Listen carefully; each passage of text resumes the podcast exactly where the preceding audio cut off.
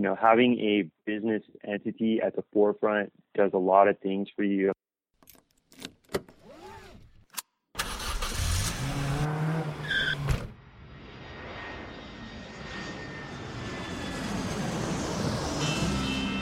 Welcome to Investing in the US, an Aussie's guide to US real estate, a podcast for international investors and real estate entrepreneurs looking to break into the US market. G'day, guys, and welcome to another edition of Investing in the US, an Aussie's guide to US real estate. In Los Angeles, I'm Reed Goosens. Good as always to have you with us on the show. As you already know, on this show, we interview industry leaders and real estate entrepreneurs who are absolutely killing it when it comes to US real estate. And the reason why is because I wanted to start a podcast that provided straightforward information, the sort of nuts and bolts, so to speak, of how an international investor can start successfully investing in the US.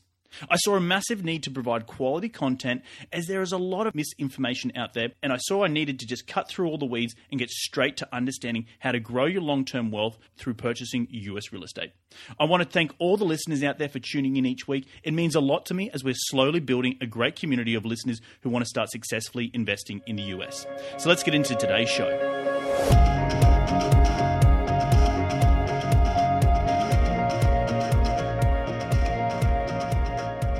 On today's show, we are chatting with Michael Cullen to understand what is entity structuring and the associated pros and cons when owning US real estate investment. G'day, Michael. Welcome to the show. G'day, Reed. Thank you for having me on. Michael has been licensed to practice law in California since 2005. He has practiced law at large firms, boutique firms, and is now starting to venture out on his own and start his own shop. Michael has successfully helped numerous businesses form their business entity and manage their legal affairs. Over the last four years, Michael has been focused on real estate transactions and litigation. But, Michael, before we dive into all the juicy stuff of understanding entity structuring here in the United States, can you tell us uh, something that most people might not know about you unrelated to being a successful lawyer? Something fun, a hobby I have is I produce house and techno music and I DJ is something I've been doing for about 13, 14 years now, um, DJing and been uh, producing music about uh, probably like seven or eight years. So that's some, awesome. Yeah, have some releases floating around out there and some more to come. And uh, it's a good way to to release sometimes after uh, doing a lot of legal work. yeah, that's incredible. So I'm gonna I'll put in the show notes, but I'd love to get a link of uh, of your stuff if it's online. Oh yeah, absolutely at SoundCloud, and uh, I go by J Smile, J A C E M I L E, and I have a bunch of uh, mixes and original productions on my SoundCloud. Fantastic! I'm gonna have to give it a listen, and uh, maybe you, you need to compose me a new a new backing track for for this show. sure, I got I've got got stuff to sample. yeah, great, great. And uh, guys, while you're on SoundCloud, you can check out my show as well. So, Michael, with that being said, can you give us a more in depth look at your background and what made you go down the road of getting into uh, real estate litigation and entity structuring here in the United States? I grew up in the South Bay area of Los Angeles, and I went to UCLA, and then I went to Loyola Law School in downtown Los Angeles. I've always been very interested in basically the built environment and urban environment and planning and um, you know right now is a very exciting time to be in Los Angeles for real estate because the city is going, undergoing major transformations. Mm-hmm. Some would call it gentrification. And you know, I when I went to law school, one of the first classes you have to take, it's a requirement in pretty much every law school, you have to take property class. And I did extremely well in my real property class. One of my best grades all throughout law school. It just made a lot of sense to me. I found it interesting. And when I started to practice, I worked at a boutique law firm in downtown Long Beach. And some of the things we did was manage clients who had LLCs and corporations that were held by other LLCs and corporations and had all these layers. And they were investors in a lot of property and they held property. And that was also the beginning of the subprime mortgage um, meltdown. Yep.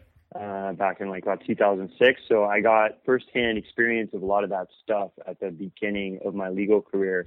I then went on to do more business litigation and, and contract type stuff. And then I came back to cool. doing real estate when the economy crashed in 2009. I kind of went out on my own, and I wound up having a bunch of real estate uh, clients and especially landlord tenant issues, and it just kind of went from there. And I, I just got back into my interest in real estate and um, being able to understand it pretty well naturally. So it's a great way to make money. You know, I think I think investing in real property is probably one of your safest investments you can make. Yep. And um, I agree with you 100% yeah. on that. yeah, absolutely. Much safer than playing the stock market. I love. Uh, I send out a, bit, a, few emails every now and then when the stocks aren't doing as well, and said, "Hey, have you ever thought about real estate investing?" it always works a charm. right. so, guys, the reason I got Michael on the show was that I get a lot of questions from my international investors about entity structuring here in the United States. What is it? Why do I need it? And what are the pros and cons? And I know Michael's is, Michael is the right guy to walk us through all the ins and outs of entity structure for entity structuring from a legality point of view. So, Michael, as always on this show, I like to get my guests to start right at the beginning so people who are listening to this show can just understand the processes involved with anything that I talk about on the show. So, can we get you to talk about entity structuring and why an investor would need it to buy US real estate? Yeah, absolutely. Entity structuring is, in simple terms, it's basically taking um, the individual uh, sole proprietor, if you will, out of basically removing them a step from whatever the business is, in this case, investment in real estate, whether you're just holding the real estate for later sale and renting it out, whether it's a, commercial unit with tenants that you have to manage, whether it's um, you're in the business of flipping, even if you're investing, you know, a small percentage investor in a large development or apartment complex or something like that, you know, having a business entity at the forefront does a lot of things for you. I mean, the the two major things are and I think the, the primary thing is shielding your personal assets from any possible liability that could arise from uh, whatever the businesses you're engaged in, in this sense, uh, real estate. Right. And then there are also tax benefits. And one thing that's happening in the U.S. right now is there are a lot of foreign investors who are buying up real estate. It's a big deal in uh, Manhattan, in New York, for mm-hmm. instance, and they are hiding behind these layers of uh, a lot of times limited liability companies, LLCs. And I believe the U.S. government is starting to crack down a little bit on this and uh, require, going to start requiring some of these people to disclose their true identity so as to not be able to hide anymore under these uh, entities. And it's not going to affect any of the legal aspects, such as you know the liability aspects, which from a legal perspective is one of the main reasons for forming your business entity. But I think it's uh, just trying to create more um, transparency with who is buying and holding and owning real estate in the U.S. Right.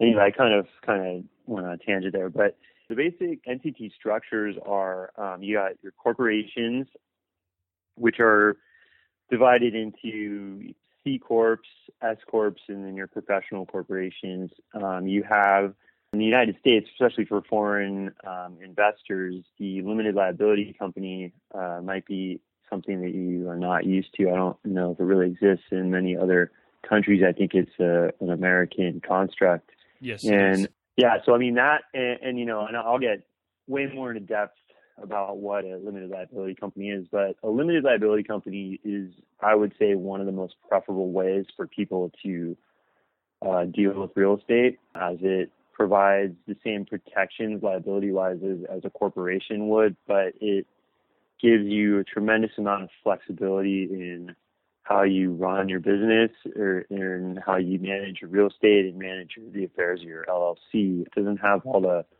formalities that a corporation is required to follow, such as having your board of directors and having your minutes and meetings and keeping records of all these things. None of that is required in an LLC, which makes it very, very preferable, I think, to people who don't really want to have to be that involved in these formalities. And then, uh, you know, one another entity, which probably I'm sure all the foreign um, investors in this are aware of, is just basically partnerships. Um, Mhm. You know, you have general partnerships, limited partnerships, and limited liability partnerships in the United States, and those are not as great as far as their liability aspects are concerned because typically, especially in a general partnership, uh, each partner is joint and severally liable for all the any debts or uh, you know legal liabilities that may arise due to actions of the partnership. Right. And what that means is that each partner is liable for the entire judgment or debt or whatever it might be, um, regardless of which partner was at fault, if you will, for for making the debt arise. Uh, limited partnership has a little bit better uh, protection from liability for the limited partners only. A limited partnership uh, requires one, at least one general partner that pretty much runs the business and does all the day-to-day decisions, and and that individual will typically be the first hit when it comes to liability. Uh, whereas the limited partners in a limited partnership will only be subject to liability up to the percentage of the amount of ownership they have in the partnership. And then a limited liability partnership is one in which each partner is only liable for any debts or judgment that arises due to that partner's misconduct. So all the other ones would be shielded from that partner's misconduct. They would also be responsible for any um, contracts or obligations that arise in the normal course of the partnership's business. So Right. yeah, and, and those those are the three main types of business entities in the United States. Otherwise, you know, you have um, just people doing business as their own sole proprietorship or doing business as or a fictitious business name, but those aren't really entities. So Right. I just wanted to recap a little bit on just what you, you, you broke down just then. It was very, we went into some, some great detail and fantastic information. And, and just to re- summarize it, sort of, you said there was S Corps or the corporations, there's S Corps and C Corps. And I know a little bit about them, but I, I don't use them in my day to day. But I do know that the LLC or limited liability company is the sort of more, as you said, uh, hand, not, not hands off, but requires less maintenance in terms of writing minutes and having a board of directors and, and, and a whole other slew of requirements from the government. And it's just more of a simplified version of a, of a corporation. Have I got that correct? yeah, that's definitely a good way to put it. It's it's definitely I would say a simplified version of a corporation for sure. Right. But still Um, providing the legal liability protection of a corporation or, or a business, uh, you know, because that LLC essentially owns the piece of property and then the person, and we'll get into it more later, me as the investor or the individual international investor owns, uh, is a member of that LLC. And that sort of provides a veil or protection if you want. They've got to come after the LLC, then they come after you, sort of thing, right? That's correct. Yeah. And provided you have your LLC structured properly and you're following the legal formalities that are required of it, you know, you should be shielded from any personal liability. You know, this, this is a concept uh, known to foreign investors, but, you know, there's a legal concept called piercing the corporate veil. Mm-hmm. And, you know, there are situations where people have an LLC or a corporation and it's kind of just a shell. It's not really following the formalities that it's supposed to be following and Right. it, it doesn't have a whole bunch of elements basically. And if you're not doing what you're supposed to be doing with your business entity then you can subject yourself to personal liability because the core, a core will find it to be a shell. But yeah limited liability companies are are great. They're usually for real estate investors that I deal with they're typically the first go-to entity form. And for me I usually recommend my clients try that just depending on what you know what they're what they're interested in but i did Reed recently that foreign investors one of the things that will help them decide what entity they want to form is what the tax system is like in their home country Yes. you know i just uh, saw this because i know you're australian read but i just read this that australians actually like to use llcs because it makes sense with their uh, what is it a superannuation fund for their retirement monies That's it. Yep, superannuation. Yep, that's, that's it's, Yeah. essentially the same as a 401k here or, Okay. or a self-directed IRA. So Yeah, very much so. LLCs for Australians are common, but I do know I have, and I'm, another gentleman's coming on the show from from from England that LLCs aren't as not the most go to entity structuring when owning US real estate. So we'll, we'll, get into that in a in a later uh, episode. But I just wanted to sort of recap for all those uh, listeners out there. The LLC when you're owning an investment property, you know, usually you're either renting it out to to a tenant. If they sort of trip or fall and they hurt themselves uh, on your property, there is you you open yourself to litigation uh, or, or, liability. So instead of having your name on the deed, uh, whether it be Reed Goosens or, or Michael Callan, it's uh, an, an, entity, and, and and that just provides another layer of protection before you know you get uh, personal uh, liability comes upon yourself. So it just helps from the liability aspect, and that's why we got Michael on the show to talk a little bit about that. So, Absolutely. Michael, Michael, we talked. A, you talked a little bit, of, just briefly touched on the documentation uh, and how you said sometimes they're not entities aren't set up correctly. So, do you want to walk us through just some of what is required from a doc, plain and simple documentation for an LLC, and how does that differ from state to state uh, when you're buying different US uh, real estate? Sure. Um, an LLC documentation wise, uh, in California, and I can't speak exactly for other states, but I'm, I think the process is very similar. But in California, you your LLC starts when you file what is called a Articles of Incorporation with the California Secretary of State, mm-hmm. and it's a it's a really basic form to fill out. It's it's one page long. Um, there are some things that you need to put on there that uh, are required. For instance, you need to write whatever the name of your LLC is going to be, comma limited liability company on the form. That's right. one thing for for LLCs when you're dealing with formal any type of government forms that you need to submit. You have to write LLC on it. Um, you don't necessarily have to do that when you're, you know, if you have a brand or, you know, on your business card or anything like that. It's not necessary. Right. But and then not, after 90 days after you filed your articles of incorporation, you could do it. You could do it second day after, but you have 90 days that you have to file what's called a uh, statement of information. And LLCs are uh, the the individuals who own LLCs are called members. Yep. And um, in an LLC, which can be similar to a corporation, you can have it be uh, managed. You could have it be member managed, or you could have the members kind of be just not necessarily too involved in the business and have an actual manager that they hire who would actually run the uh, day-to-day business affairs of the LLC. Mm-hmm.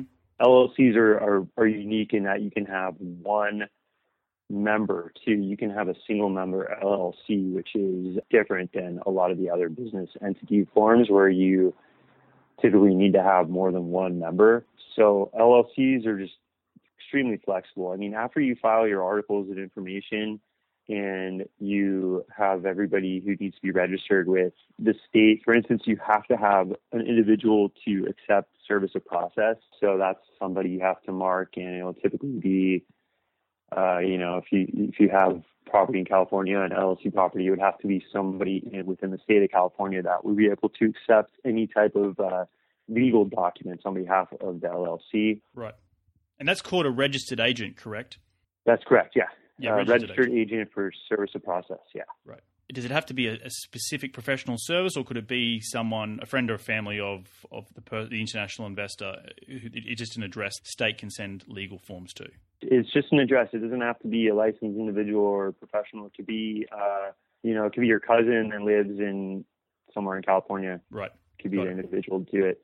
it. Yeah, and there's also this thing called corporation services something. It's three letters, but anyway, it's it's uh it's this company that is all over the country, and they will accept service on behalf of companies. You can register with them, and they'll have an office somewhere typically multiple offices throughout like a state like California throughout the state, like one in Los Angeles, one in San Francisco, San Diego, major uh, cities, economic hubs.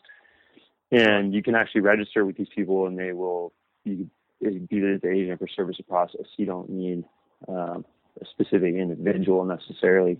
After you have the statement of information filed, um, typically an LLC will have an operating agreement. Yep and that will dictate the day-to-day operations as well as basically the long-term purpose and function of the LLC. And um, you can be as elaborate or minimal with your operating agreement as you want. Really, it's it's this is what's great about LLCs is they're really really flexible. There's no real legal requirements of things that your operating agreement has to say. You can structure your LLC even as a uh, corporation if you want. I, I have had a client that had multiple LLCs with multiple expensive property in throughout Los Angeles, Beverly Hills, Bel Air, and they would actually because they were so they liked having an LLC, but they were so concerned about everything being structured that they wanted to even go beyond the requirements of LLC, and they would keep minutes and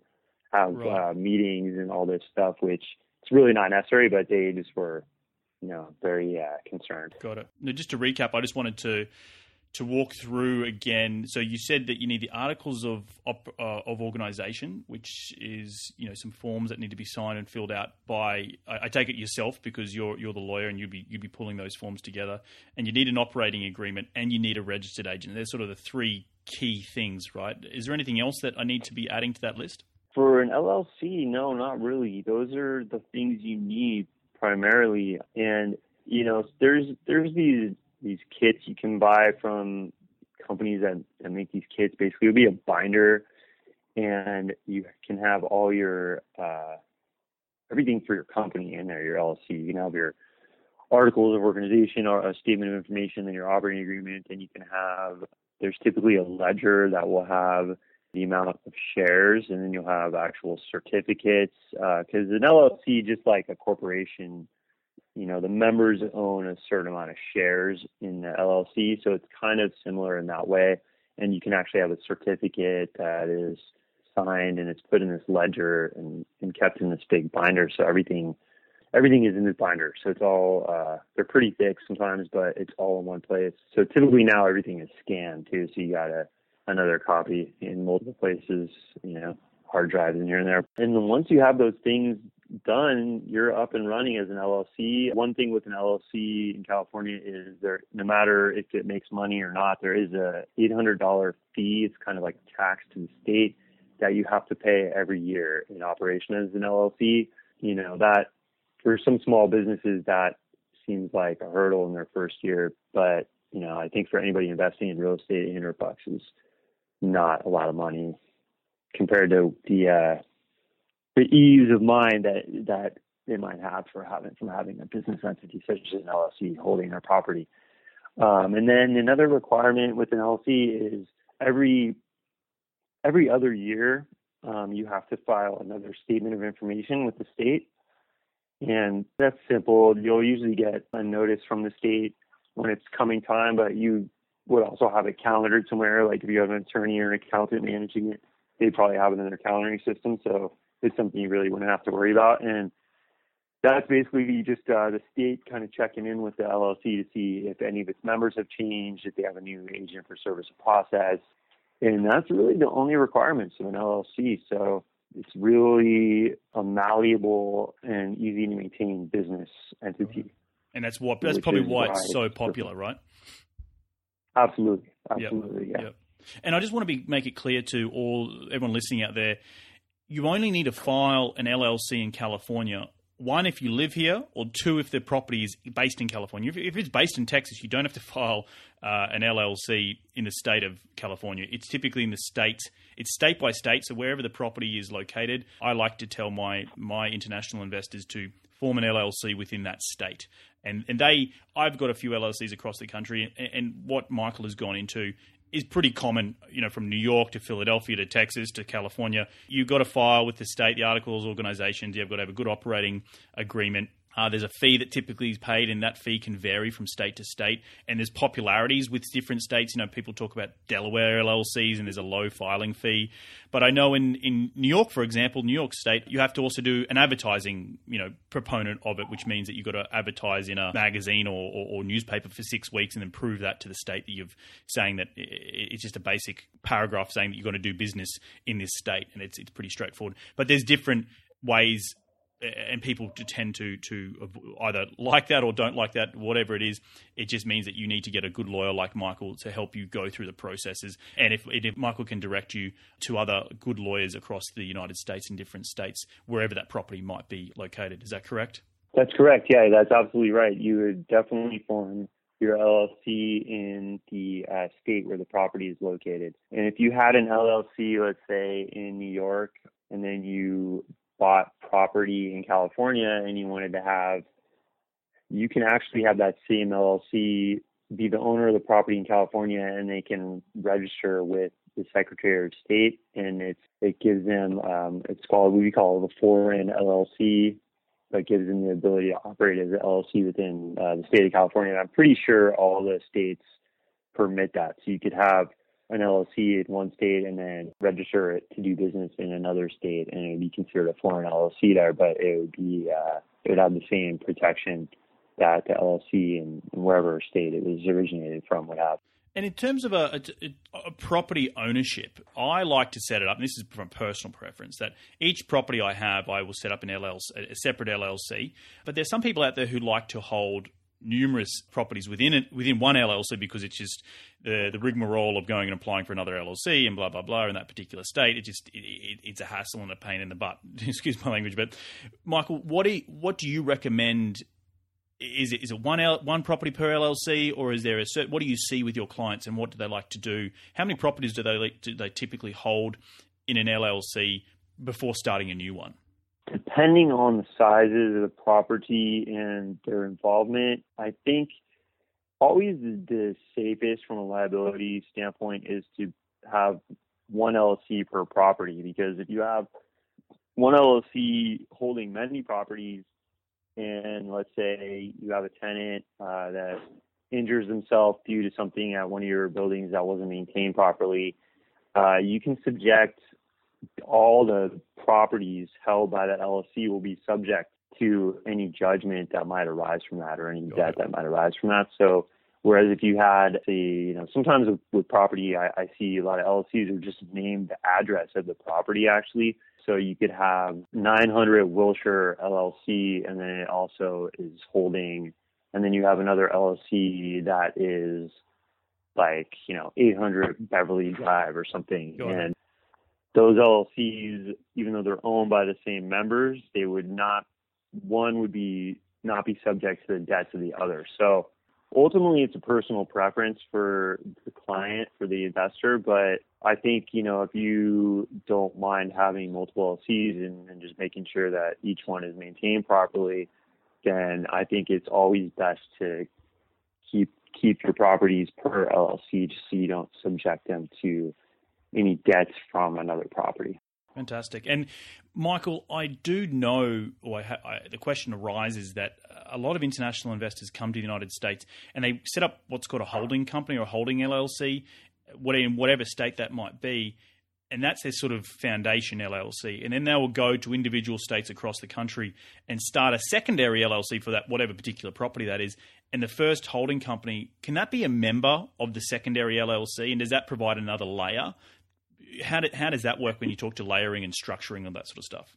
Yeah, absolutely. An LLC can be a member of an, another LLC, and as that, if it is that way, it does provide an, an extra layer of protection. For instance, let's say you have, you know, some some people like to have their holding LLC in Nevada or mm-hmm. Wyoming, mm-hmm. Um, particularly, as they they provide for uh, low low uh, yearly fees. Um, Wyoming, I think, is fifty bucks a year compared to in California where it's eight hundred, uh, which is a big deal. You know, I mean, seven hundred fifty dollars. Uh, yeah, and yeah. then they also have different protections for assets, which are a little bit stronger. So, you know, a lot of people will have a LLC, let's say in Nevada, and then that LLC will be a member and sometimes the only member of an LLC in California that holds, uh, you know, let's say a mansion or Beverly Hills or something. And uh, it's uh, very common for people to do that for sure. And, you know, I, I, I touched on this a little bit at the beginning, but, you know, provided that you are maintaining your LLC properly, a big thing is that the LLC itself has enough uh, cash reserves to cover its own debts and do its and take care of its own business affairs, mm-hmm. then most likely you will be shielded from personal liability if something was to occur on one of your properties held in that LLC. And are you talking about stuff like insurance, uh, property insurance, and stuff like that? If so, if, if I purchase a single family residence in California, I'll go and get property insurance, and that and my LLC owns the property, and the LLC will apply for the property insurance. Is that what you mean by having enough protection there and, and reserves? Yeah, absolutely. That would that would definitely be definitely be a thing because you'd be having your insurance that would cover, you know, if you had liability insurance on your property, then and the LLC was paying paying the premiums, it was in the LLC's name, that would definitely suffice because you'd be. I, I think a good way to look at it is: Are you taking that LLC and the property it, owns, are you taking it seriously as if it was actually you doing it, or are you just kind of it's called a shell when it when it doesn't work, and it's just kind of this false structure in a way that's set up to to look like it, it is an LLC, but really everything comes from you. You share money with it. Uh, that's another thing. Uh, you want to have bank accounts differently. If they're the same with bank bank account as your individual bank account, then that's going to be a sign if it goes in front of a court, a judge, that it's not really uh, its own entity. It's actually really just you. That's an interesting topic because, and we'll just briefly touch on that. So, what you're saying is, and, and I like to do this as well, is that every state I, I form an LLC or have a, a couple of properties, that I will go and open a bank account for that LLC with the local bank, and it also helps with uh, with come tax time because typically you could then feed that bank account with money from your personal stuff and pay whatever you need to pay. It might be maintenance, it might be you know getting uh, what we just said, insurance money, the premium. So it's a way to keep, as you're saying, it, it, separate from yourself. But can you feed money into? How does it work when you feed money into an LLC to get it started or to maintain the LLC? And it, that comes from your personal account. Right. That would be uh, typically would be a capital capital investment into the LLC and it's okay if money is coming from your personal account going into the LLC, especially at the beginning. And a lot of times that'll be reflected in an operating agreement. Uh, a lot of times it'll be there will be um, a certain paragraph or section of your operating agreement that will talk about the uh, members' initial capital investments, and that will typically determine their percentage ownership at the onset of the company. Right. And um, a lot of times I structure them, and I, I think it's pretty common is you'll have a, like a Schedule A or Schedule B that's sort of an attachment to the operating agreement, and it can be a running list uh, depending on how many members you have of their capital investments into the company. And then you know if you need to, the LLC is you know you need to do a big I don't know, overhaul of your property or something, construction, like a rehab. And the LLC needs, yeah, rehab. Uh, uh, the LLC needs more money to cover it than what's in its its cash reserves. You can certainly, as a members, put money into that to get that going. Absolutely, right. it's just the, the the problem comes when say you have in your operating agreement that you pay yourself a certain salary from your LLC. If you're not really paying that yourself that salary and you're just kind of digging into these making up your personal needs whenever you see fit, that's going to be a red flag that it's not really a separate entity and you're not really taking the entity seriously because you're just kind of disregarding the operating agreement, taking funds out whenever you see fit. Um, you're not really treating it treating it seriously, I guess, so to speak. Right, and, what's a way to get around that? Because say if rental income, you know, a lot of a lot of my clients have rental properties here in the United States, and they have rental income going into that bank account which the LLC owns, and then it. How do you set up your operating agreement to say that oh well, once a month whatever's the surplus or the cash flow, because that's what people want is cash flow, it will be distributed to the personal account, or, or, as you're just saying, coming in, dipping in whenever you want. So, how do you? Is that just a wording in the operating agreement, or how how does that go about to make sure that you're doing the right thing? Yeah, it is. It's really just wording in an operating agreement. You know, if you have, if it's something like rents, and you you have a set figure, you know, you know you're going to get every month for rents. Um, obviously, that'll change when tenants come and go because you raise the rents, but you can set it up so it's a percentage of the amount of money coming in every month. You could set it up so you're paid twice a year. You could set it up so you're paid once a year. Uh, it's really up to you and how you want to structure your operating agreement and your LLC as far as payments are concerned. Um, it could be a set dollar amount or percentage. It's just really, uh, again, however you want to do it. And um, then that would obviously be reflected in real life in transactions coming out of your bank account and your own income statements at the end of the year when you got to file taxes. Fantastic. Well, that's, that's that's great advice because I know a lot of people do just dip into their their accounts and take the, the cash flow as needed. So it, it's when you're setting that up, making sure that you have set out in a schedule, I take it, or something of that nature, that it's once every two months or once whatever it might be. Talk to your lawyer or talk to Michael because he's he's a lawyer. If you want to know a little bit more about how that flow back, particularly when you have positive cash flow from the property, as I said, everyone loves positive cash flow. That's why they buy U.S. real estate. Is happening, you know, correctly, and you're doing the right thing from a, from a legality point of view. So, Michael, another big misconception is the ownership and operation question of of an LLC. You know, a lot of international investors ask me, Reed, legally, can I own an LLC and can I operate it as a, as a single member as an international investor, not being a US resident? And, and you know, you're the you're the expert, so can you elaborate a little bit more on that issue? Can an international investor legally own and operate an LLC from abroad? Uh, yes, you can definitely. Any of these type of entities that I've discussed can be owned by a foreign national uh, the only type of entity that cannot is an S corp. S corps okay. cannot be foreigner cannot own shares in S corp. So that's not allowed. Uh, but any of the other ones are an LLC. You could be a single member LLC, and you know, especially uh, Reed, you probably see this in Los Angeles, particularly. There's a lot of Chinese foreign investors coming in right now and buying a property and holding it. And a lot of times they will they will be held in an LLC. I went to a networking event recently and met a Chinese realtor who specializes in Chinese foreign investments in the U.S. And fantastic. Um, it's definitely in Los Angeles a big deal right now, especially with um, you know for anybody out there listening. Uh, downtown Los Angeles is booming lately, and there's just tons of towers going up, uh, luxury towers. And you know, I'm not really, uh, I don't really like some of what's going on because I, I think a lot of these buildings are being bought up by some foreign investors, and they're just kind of sitting there empty as a way to, for them to hide money in the U.S. And I don't know, I think it's kind of kind of wasteful in a sense, but definitely definitely a foreigner can can be a member of LLC in the United States and can be a single member even. Fantastic. Well, absolutely. Well, Michael, you've actually given some great advice, and with all your experience in entity structuring here in the US, I know you're primed to give me your top five investing tips.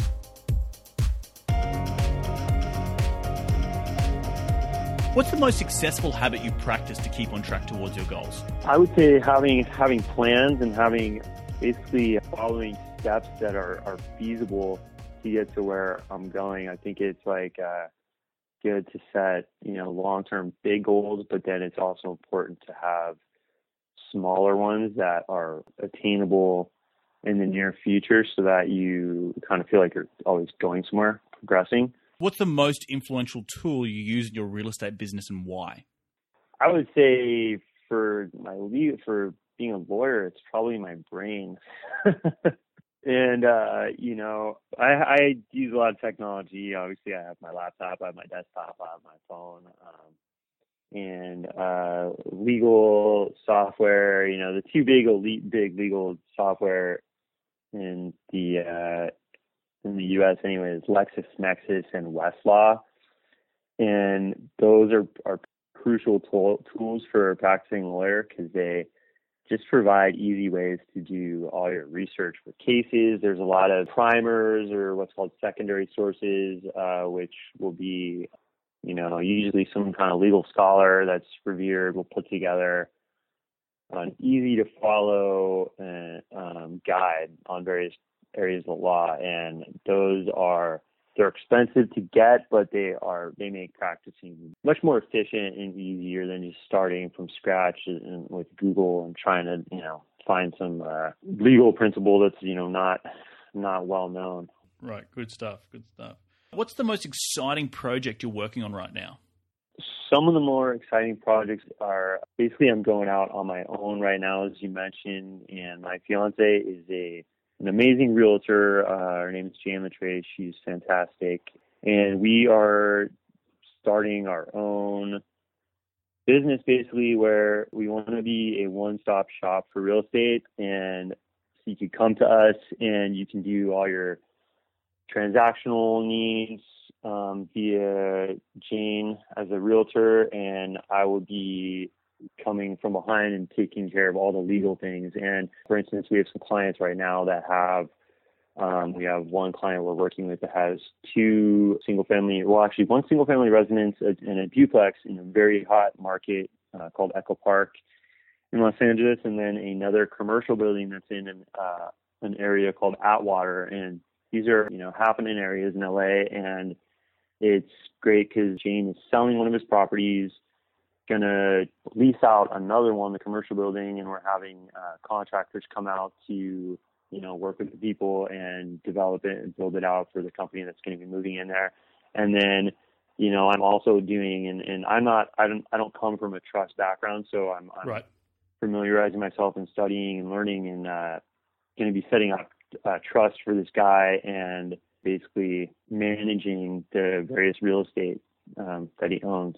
And that's that's definitely just building this business. I just applied for my my brokers, um, be able to take my broker's exam. It takes takes forever for uh, the Bureau of Real Estate to get back to you. Uh, just waiting to hear on that, and then take my broker's exam, and kind of we'll have our own one-stop shop for real estate. That's Fantastic. The, uh, that's the goal. Fantastic. Yeah. That sounds like a very, very exciting uh, venture. I, I, look, I know Jane a little bit from you both. I both met you at my real estate networking event in downtown LA. So you know, congratulations, I guess, and uh, look forward to seeing more stuff coming from you guys, the uh, the power couple, as they like to say. that's right. That's right. Thanks, Reed.